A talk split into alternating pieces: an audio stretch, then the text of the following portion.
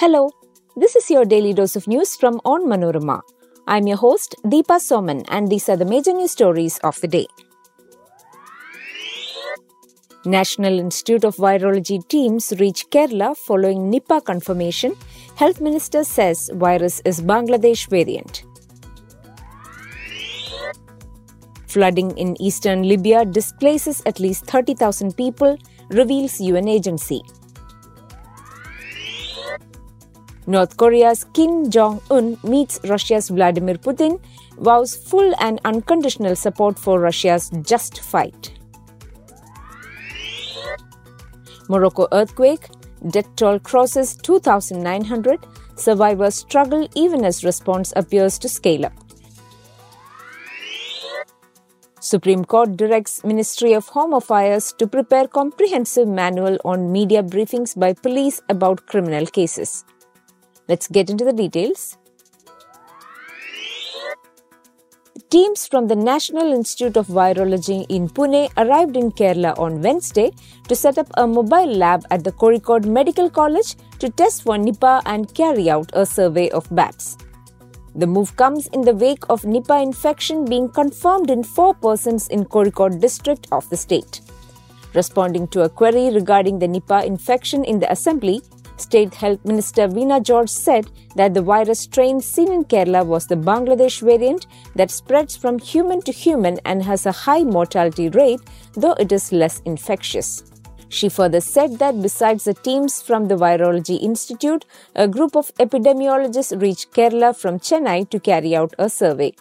Additionally, the Indian Council of Medical Research has agreed to fly down the monoclonal antibodies that are required to treat Nipah patients.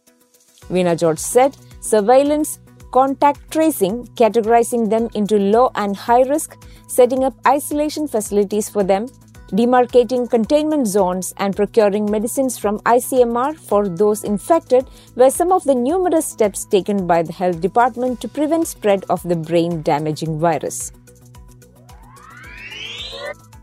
Rescuers have found that more than 2,000 bodies as of Wednesday in the wreckage of a Libyan city where floodwaters broke dams and washed away neighborhoods. Officials fear the death toll could exceed 5,300 in the nation, which is made vulnerable by years of turmoil and neglect. The flooding caused significant infrastructure damage in the coastal city of Derna and displaced at least 30,000 people, the UN Migration Agency said. The damage is so extensive, the city is almost inaccessible for humanitarian aid workers, the International Organization for Migration said. The country is divided by rival governments, one in the east and the other in the west, and the result has been neglect of infrastructure in many areas. North Korean leader Kim Jong un vowed support for Russia's just fight during a summit with President Vladimir Putin on Wednesday that the US want could lead to a deal to supply ammunition for Moscow's war in Ukraine. After touring launch pads with Putin at a remote space base in Russia's Far East, Kim expressed full and unconditional support and said Pyongyang will always stand with Moscow in the anti imperialist front.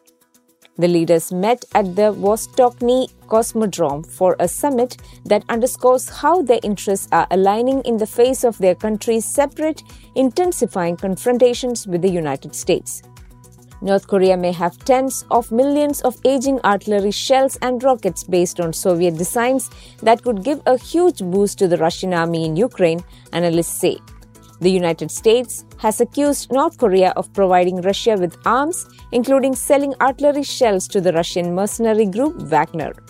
Both Russian and North Korean officials have denied such claims.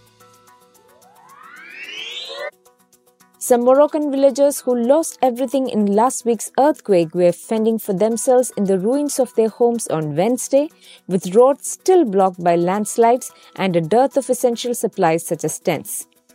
The 6.8 magnitude quake that struck the high Atlas Mountains late on Friday killed at least 2,901 people and injured 5,530, according to the latest official figures, making it Morocco's deadliest since 1960 and most powerful since at least 1900.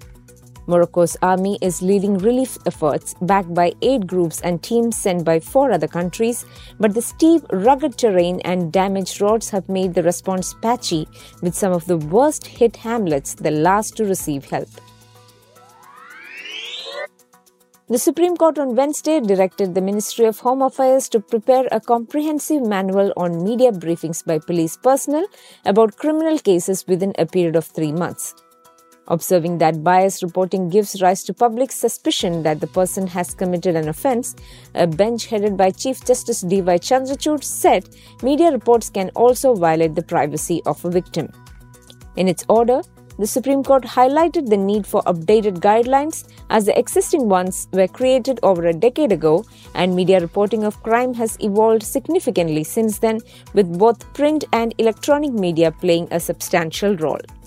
The court recognized that the nature of information disclosed to the media should be tailored to the specific circumstances of each case, taking into account factors such as the age and gender of victims and accused individuals. The court further underlined that police disclosure should not result in media trial. That brings us to the end of this episode. Thanks for listening to Daily News Dose hosted by me, Deepa Soman.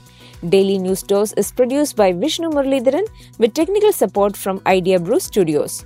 Follow onmanorama.com for detailed updates on the latest news and be sure to come back tomorrow.